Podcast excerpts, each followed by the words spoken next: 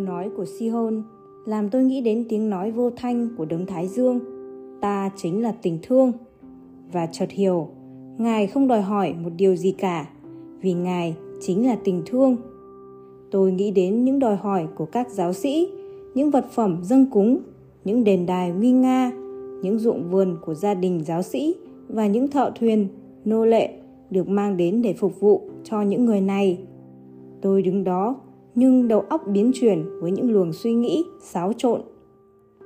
Mãi suy nghĩ, tôi nghe Netium hỏi Nếu vậy, tình thương giữa vợ chồng thì như thế nào? Liệu người ta có thể thương yêu nhau như thế không?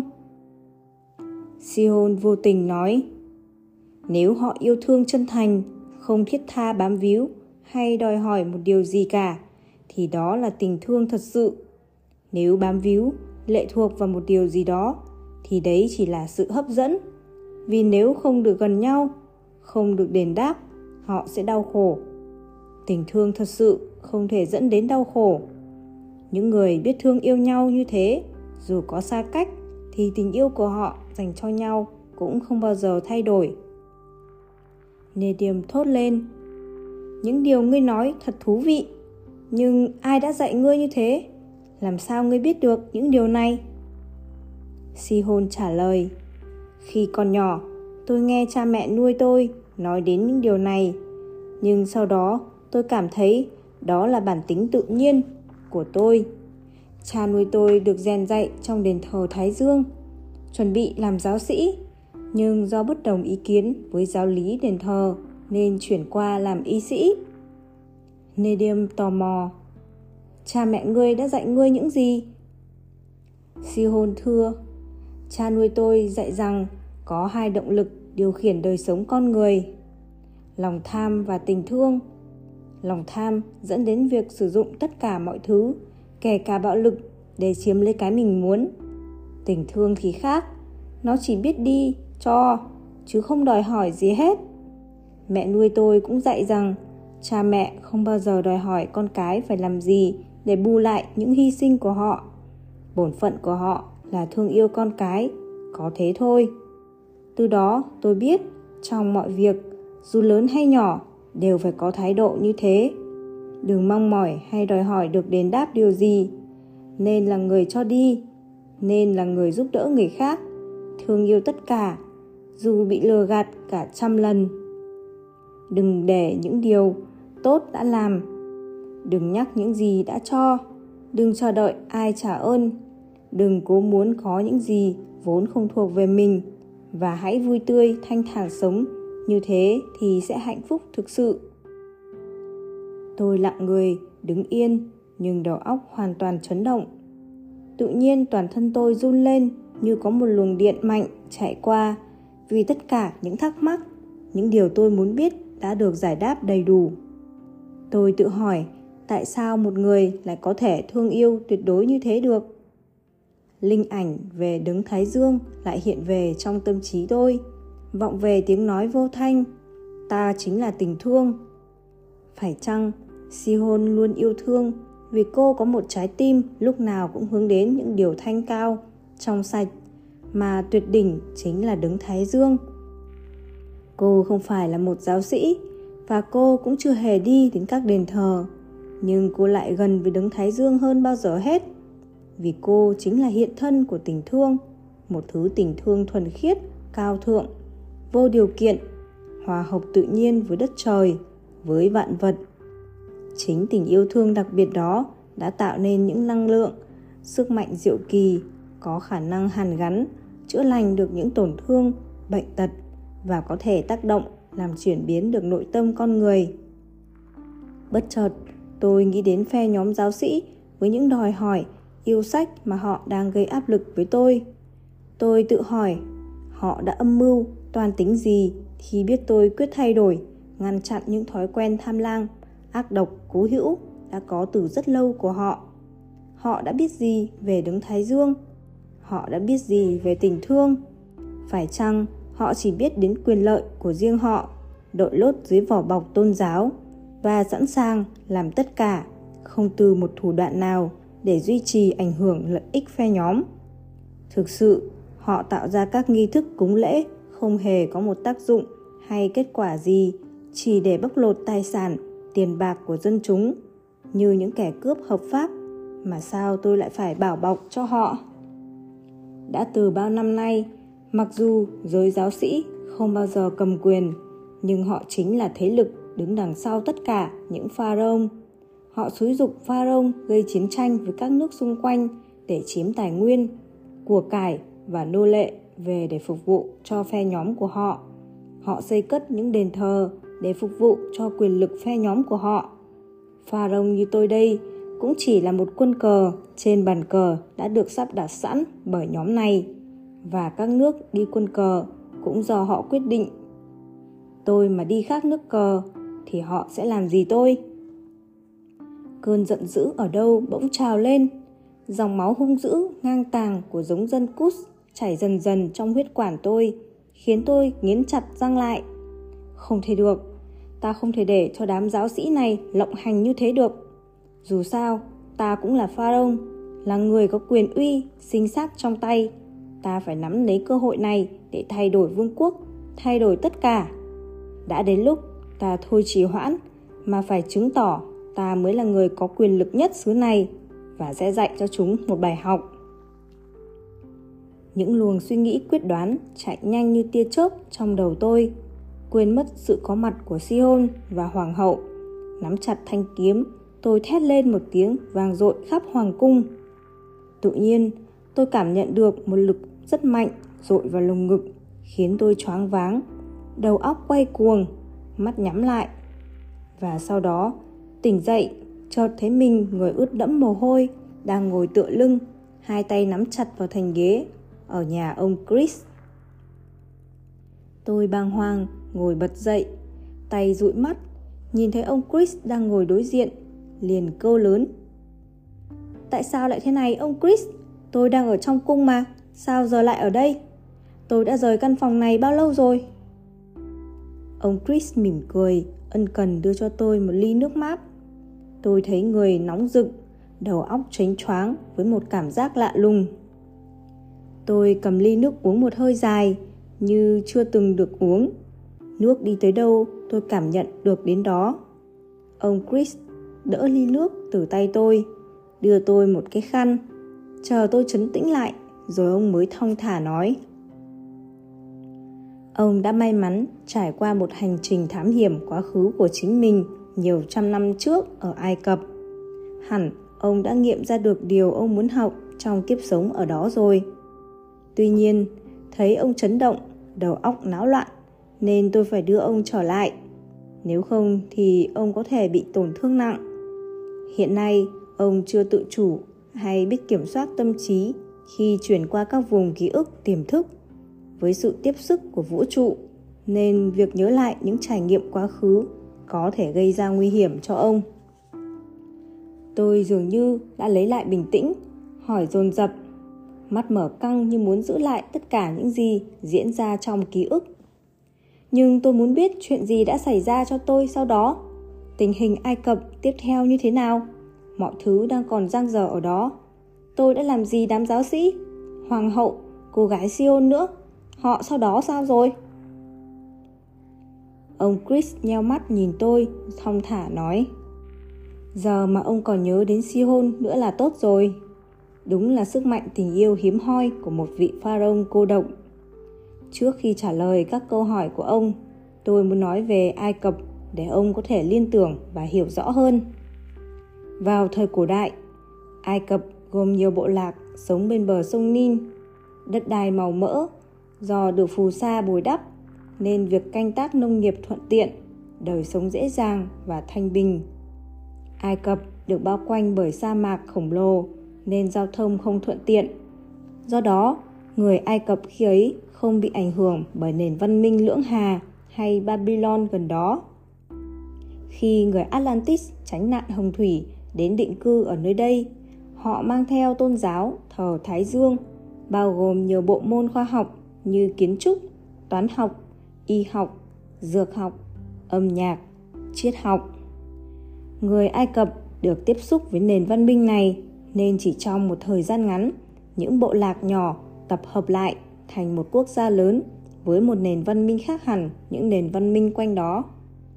Và lúc đầu, nền văn minh này đã đưa đời sống và dân trí Ai Cập lên một mức rất cao như ông đã thấy.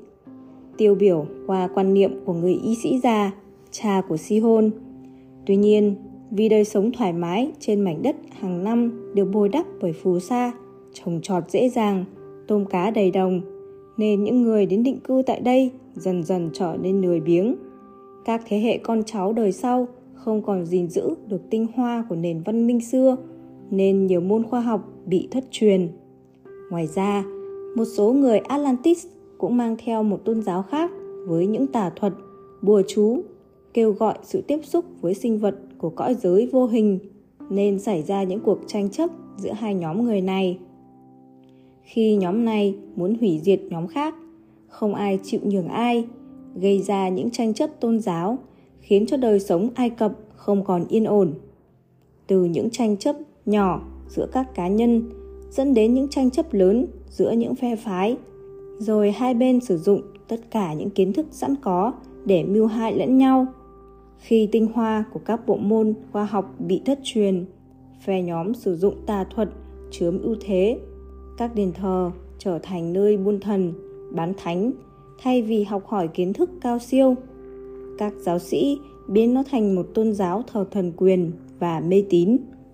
Nền văn minh khoa học được thay thế bằng những đền thờ to lớn với các giáo sĩ chỉ biết thực hành các nghi thức nhưng không hiểu gì nhiều. Giới giáo sĩ và gia đình của họ trở thành đẳng cấp cao với thế lực mạnh, khiến dân chúng phải phục vụ và chu cấp cho họ. Việc phân biệt đẳng cấp cao thấp từ châu atlantis lại được phục hồi vì những người này chưa học được bài học mà họ cần phải học. Khi tôn giáo thờ thái dương biến thành một thứ tôn giáo thiên về thần quyền và mê tín, thì xã hội ai cập cũng thay đổi với tham vọng bành trướng thế lực tôn giáo, các giáo sĩ xúi dục các pharaoh mở mang bờ cõi qua việc xâm lăng những nước khác. Những triều đại pharaoh như Amos, Thutmose, Amenstop, Seti, Samset đều là những bạo chúa luôn luôn gây chiến với những quốc gia lân cận. Trong số tất cả những pharaoh vào thời đại đó, từ năm 1800 đến 1400 trước công nguyên, trừ Akhenaten, pharaoh duy nhất có đức hiếu hòa. Phần lớn các pharaoh khác đều thích gây chiến, làm suy kiệt nhân lực xứ này và tạo ra những ác nghiệp rất sâu. Ramses II, vị vua cai trị lâu nhất, hơn 65 năm, đã gây chiến khắp nơi, tàn sát dân chúng các nước quanh vùng. Phía Bắc đánh dẹp người Hit, Hitti, hồn dồn họ lên các vùng núi khô cằn tại Mitanni, gây ra nạn đói và dịch bệnh, làm thiệt hại phân nửa dân số nước này. Từ đó, dân Hitti kiệt quệ và bị người Assyria tiêu diệt. Phía Nam, Ramses chiếm đoạt hầu hết các mỏ vàng của xứ Nubia, bắt hàng chục nghìn nô lệ để xây lăng mộ cho mình, rồi xua quân phá tan kinh đô nước Cus. Trong các cuộc chiến xâm lược này, biết bao dân lành vô tội đã chết. Do đó, sau này Ai Cập phải gánh chịu những nghiệp quả do mình gây ra. Ngày nay, lịch sử Ai Cập đề cao Pharaoh Ramses như là vị vua vĩ đại vì công lao mở mang bờ cõi, xây cất các đền đài và lăng tẩm nguy nga với hơn 200 phòng đục sâu vào trong vách núi. Hầu hết những nhà viết sử chỉ biết đề cao công trạng của những bạo chúa qua các chiến công hiển hách mà không nói gì đến hàng chục nghìn nô lệ đã vong mạng trong quá trình hoàn thành những lăng mộ này cũng như hàng trăm ngàn người đã thiệt mạng trong các cuộc chiến với các vương quốc lân cận. Chính vì những tham vọng điên cuồng của các pharaoh mà người dân Ai Cập đã phải trải qua một cái giá rất đắt. Tôi mất kiên nhẫn, hỏi dồn điều tôi muốn biết ngay lúc đó. Thế số phận của tôi, vị pharaoh đơn độc sau đó đã ra sao? Tôi có triệt hạ được đám giáo sĩ tà giáo đó không? Hoàng hậu Neriam thế nào? Nàng si hôn nữa. Ông Chris chăm chú nhìn tôi, mỉm cười rồi kể tiếp. Ông không đơn độc, nhưng tính ông vốn không chấp nhận nên trở nên khắc nghiệt. vì thế mà cô độc. Trong kiếp sống tại Ai Cập, ông là một trong số những pharaoh thuộc triều đại cuối cùng của Ai Cập thời cổ đại. Ông làm pharaoh khi Ai Cập đã suy thoái kiệt quệ vì các tranh chấp cung triều cũng như hậu quả của việc xây cất các lăng tẩm cho các pharaoh trước đó. Vào lúc này, quyền hành của phe giáo sĩ đã rất mạnh nên ông không cai trị được lâu. Vì thiếu vũ khí và không được chuẩn bị đầy đủ nên mùa đông năm đó, quân lực Ai Cập đi xâm chiếm các nước quanh vùng bị thua trận thảm hại.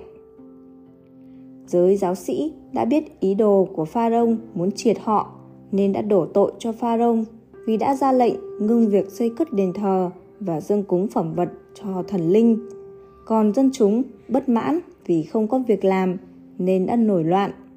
Là Pharaoh, ông chưa kịp làm đến cùng đã phải chịu trách nhiệm về những việc này. Ông đã bị nhóm giáo sĩ ra tay đầu độc chết trước khi khởi binh đối phó với đám giáo sĩ cùng loạn quân. Vì lăng tẩm của ông lúc đó chưa hoàn tất, Hoàng hậu Nediem đã phải âm thầm mai táng ông một cách vội vàng ở một nơi khác. Nên ít lâu sau, ngôi mộ của ông bị kẻ trộm đến đào lấy châu báu. Phe giáo sĩ lợi dụng cơ hội xã hội hỗn loạn đã mang quân đi kiểm soát thành Thebes và vùng thượng lưu Sung Nin. Những người trong hoàng tộc phải trốn về miền Nam sát biên giới Nubia rồi đưa con cháu lên ngôi Pharaoh để lập một triều đình tại đó, nhưng không ai làm được việc gì đáng kể. Tôi ngạc nhiên đến sửng sốt khi nghe kể số phận quá bi thảm của mình, nên định hỏi, nhưng ông Chris không cho tôi ngắt lời, kể tiếp.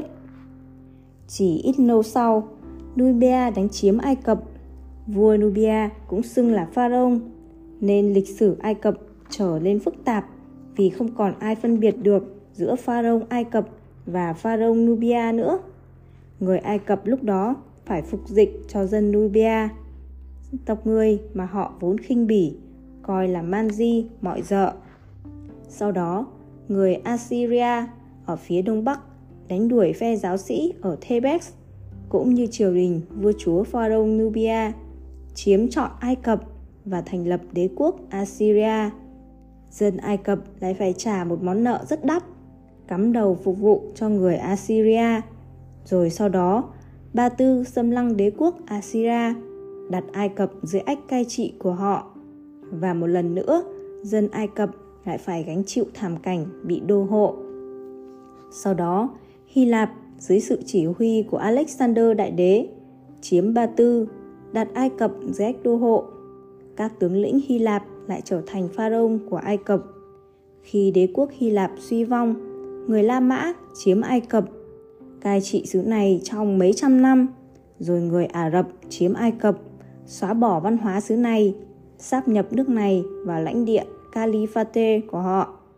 Gần đây hơn, các nước Pháp và Anh cũng chiếm Ai Cập, cai trị Ai Cập cho đến năm 1922 mới bắt đầu cho dân xứ này được tự trị một phần nào. Ông Chris thở dài nhìn tôi, lúc đó vẫn chưa hết bàng hoàng. Ông có thấy không? Trải qua gần 3.000 năm, người dân Ai Cập phải sống dưới ách đô hộ xâm lăng. Hầu hết văn hóa và các phong tục, chữ viết, văn chương của Ai Cập đều bị xóa bỏ.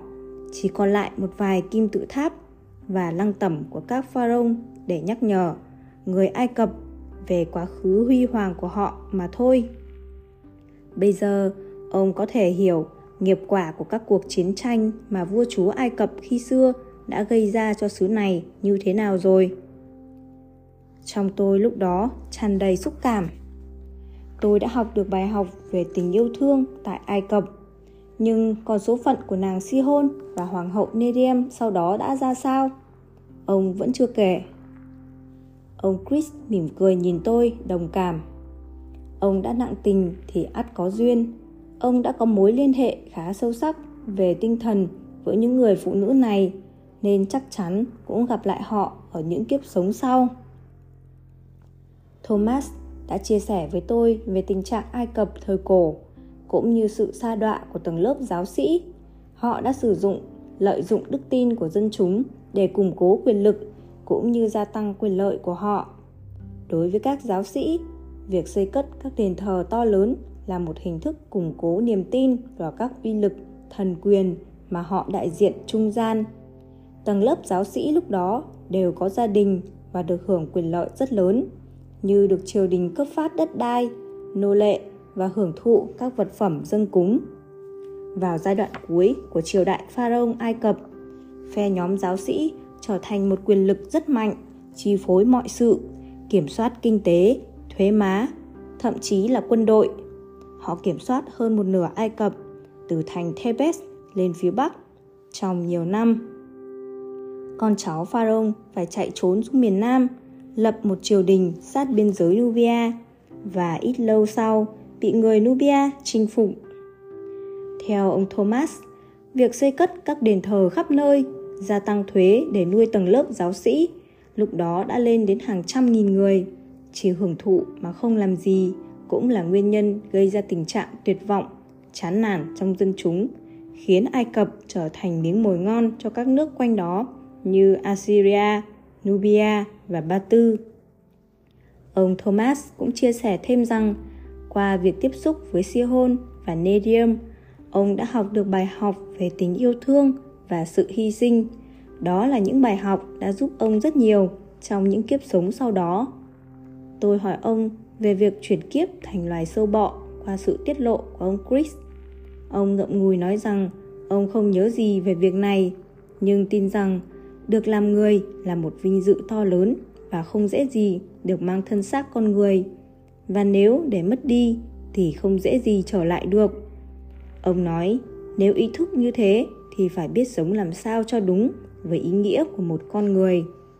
Khi chúng tôi nói chuyện về các trận chiến trong lịch sử của nền văn minh cổ như trận chiến thành Troy, tôi có hỏi ông Thomas quan niệm của ông về chiến tranh. Ông nói rằng chiến tranh là một động lực có tính chất tàn phá hết sức ghê gớm vì nó gây tổn thất về sinh mạng, tài sản cũng như phá hoại các nền văn hóa và những gì tốt đẹp nhất của con người. Nguyên nhân của chiến tranh bắt nguồn từ lòng tham, tham danh, tham lợi, tham quyền và tham vọng muốn chiếm đoạt tất cả.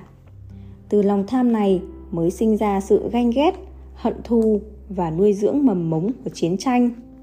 Mặc dù cuộc chiến thành Troy bắt nguồn từ nguyên nhân là hoàng tử Paris của Troy đã bắt cóc Helen, vợ của Menelaus, vua xứ Sparta, mang về xứ Troy.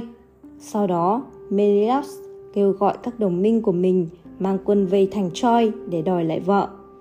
Nhưng theo ông Thomas, đó chỉ là nguyên nhân câu chuyện được ghi lại trong thần thoại Hy Lạp qua ngòi bút của thi sĩ Homer.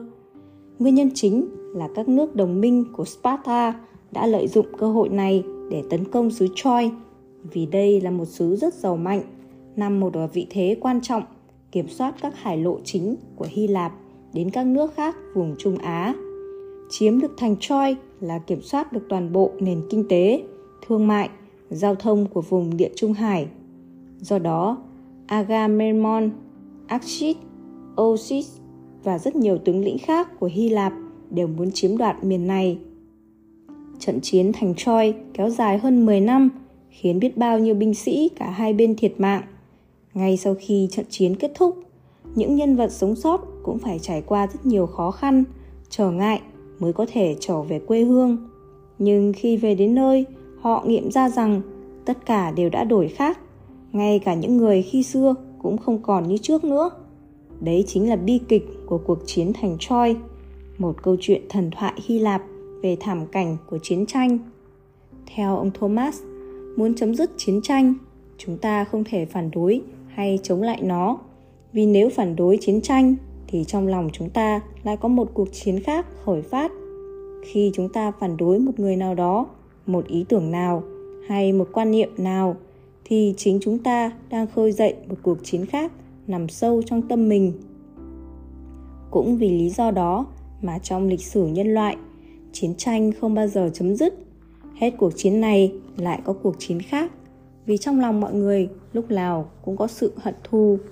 Nếu biết quay về, nhìn lại các bài học lịch sử, ta sẽ thấy rõ nguyên nhân của các trận chiến là lòng tham, sự ích kỷ và hận thù. chính chúng đã nuôi dưỡng những quan niệm những lý thuyết và mục đích sai lầm dẫn đến xung đột giữa các phe nhóm đối lập khi có lòng thù oán sân hận thì lúc nào chúng ta cũng sẵn sàng gây chiến biện pháp tốt đẹp nhất để chấm dứt chiến tranh là xóa bỏ sự thù hận ngay trong tâm mình bằng việc phát triển tình thương và lòng từ bi. Ông thomas cho biết, qua các trải nghiệm ở nhiều kiếp sống, động lực quan trọng dẫn dắt cuộc đời của ông là tình yêu thương. Nhờ yêu thương mà ông đã vượt qua nhiều thử thách để tiếp tục học hỏi thêm về nó.